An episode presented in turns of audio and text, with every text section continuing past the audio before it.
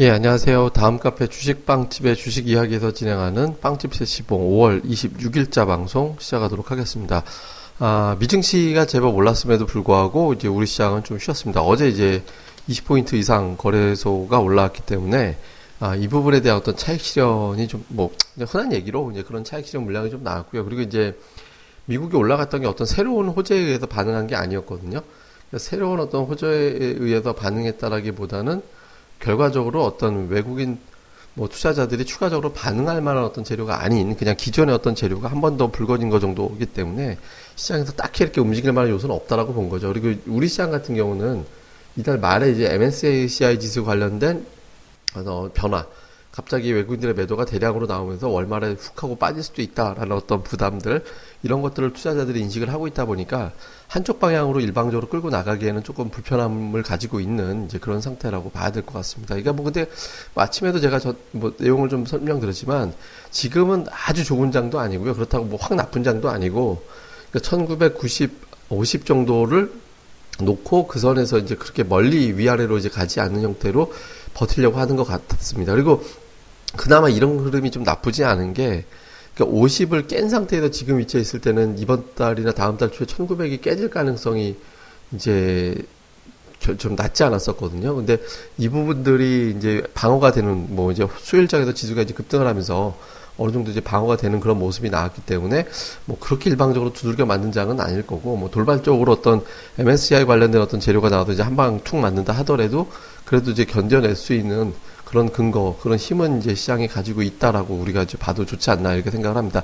다만 좀 아쉬운 건 외국인들이 일관되게 선물을 계속 안 사주고 있거든요. 그러니까 어제 한 4천 계약 들어와서 제가 오늘 한 3천 개만 들어오면 시장이 좀 회복될 것 같다라는 기대감이 좀 있었거든요. 근데 아, 외국인 투자자들이 오늘 다시 선물을 매도하는 그런 움직임이 나왔고, 다음에 이제 기관 투자자들 같은 경우도 어제 코스닥을 양쪽에도 굉장히 세게 들어왔는데, 뭐 기관들도 코스닥을 그냥 그저 그렇게 매매하고 하면서 대형주, 중소형주 뭐 딱히 가릴 거 없이 수, 수, 이제 수급이 일관되게 아주 좋은 흐름이 나오지 않았다라는 겁니다. 그래서 지금 시장이 약간 이제 뭐 올라가고 또 빠지고 올라가고 빠지고 그러니까 제가 뭐 찔끔찔끔이라는 표현을 이번 주 이제 그렇게 시장이 움직일 거다 그렇게 반등 시도를 하는 형태가 될 것 같다라고 말씀드렸는데 그 선에서 그렇게 크게 벗어나지 않는 예, 그런 움직임들이 이제 나왔다 이렇게 받을 것 같습니다. 그리고 또 한 가지는 아침에 이제 이 부분이 시장에서 이제 중요한 포인트다라고 이제 설명드렸던 내용이죠. 그러니까 반기문 테마주가 시장의 거래 대금을 너무 잠식하지 말아야 된다. 그리고 영진 약품이 너무 거래 대금을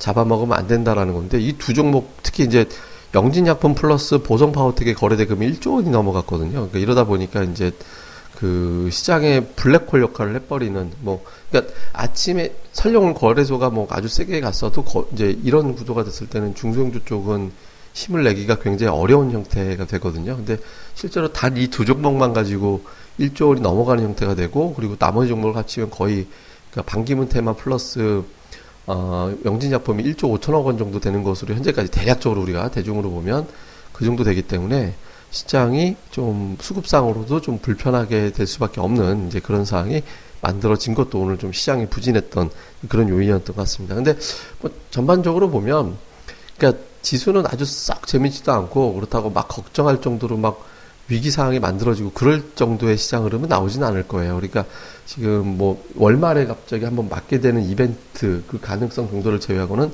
딱히 시장에서 아주 큰 어떤 하락 요소가 발생할 것이다 이렇게 우리가 추정해 보기는 좀 어렵거든요. 그러니까 지금 현재 구도에서 아주 시장이 뭐 맞아봐야 하 루 정도, 뭐 올라봐야 또 하루 정도, 그러니까 그 정도 흐름이 나오면서 시장이 이제 뭐 좀 유지하고 있다가 근데 그래도 조금 올라가 있어야 되거든요, 지수가.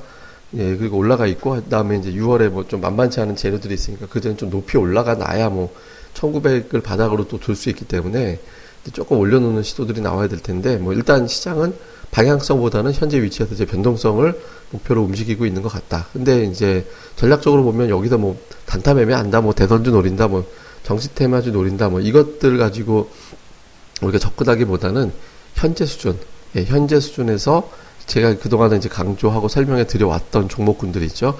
그러니까 이런 종목군들을 그대로 유지하면서 가면은 좋을 것 같다. 이렇게 이제 보면 될 것 같습니다. 그래서 우리가 뭐 우리나라 중심의 큰 이제 우리만의 악재는 없는 것 같아요. 그냥 중국이 좀 빠져서 중국의 경기 침체 우려 나오면 우리 시장이 좀 부담스럽게 될 수도 있고 뭐 이런 요소들이 있는데 원래 이제 금융시장 불안할 때는 외환시장 같이 봐야 되는데 환율은 그렇게 이제 크게 흔들리거나 그런 것도 없고 현물에서 또 뭐 주도적으로 강하게 매도하는 주체도 없거든요. 오늘 뭐 외국 기관들이 뭐 대량으로 팔아서 뭐 빠진 거다. 이러, 이제 뭐 재미없었다. 이렇게 갖다 붙일 만한 날도 아니었잖아요. 그러니까 이런 부분들에 대해서 뭐 크게 뭐 의식하거나 그럴 필요는 없는 날이라고 보여지니까 딱히 이렇게 무슨 심각한 대응을 해야 되거나 그렇진 않고 기존에 제가 이제 쭉 일관되게 말씀드려 왔던 종목군들 그러니까 뭐 OLED 전기차 이제 중소형 제약주 뭐 건, 일부 건자재도 이제 뭐 시멘트 레미콘 뭐 이런 종목군들 다음에 이제 뭐 이런 종목들에 대해서 뭐 기회가 될 때마다 좀 뭐 좀 조금씩 늘려놓고 있는 그다음에 대형주는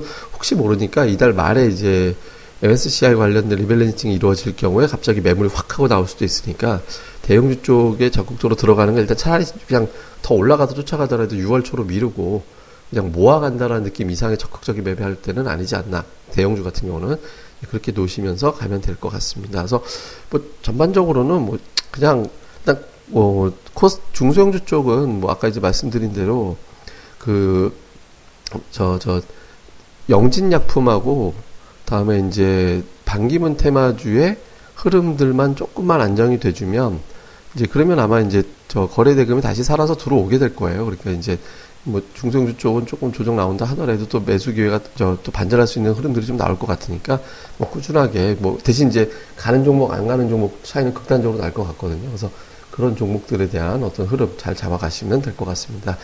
예, 뭐 또 자세한 내용이나 정돈된 내용은 저희 카페 다음 카페 주식빵집의 주식 이야기 다음에 있습니다. 주식빵집 다음에서 이렇게 검색하시면 저희 카페에 오실 수 있거든요. 그래서 저희 카페 오셔가지고 또 많은 내용들 또 담아 가셨으면 좋겠습니다. 예, 그럼 또 하루 또 마무리 잘 하시고요. 저희는 또 다음 시간에 뵙겠습니다. 감사합니다.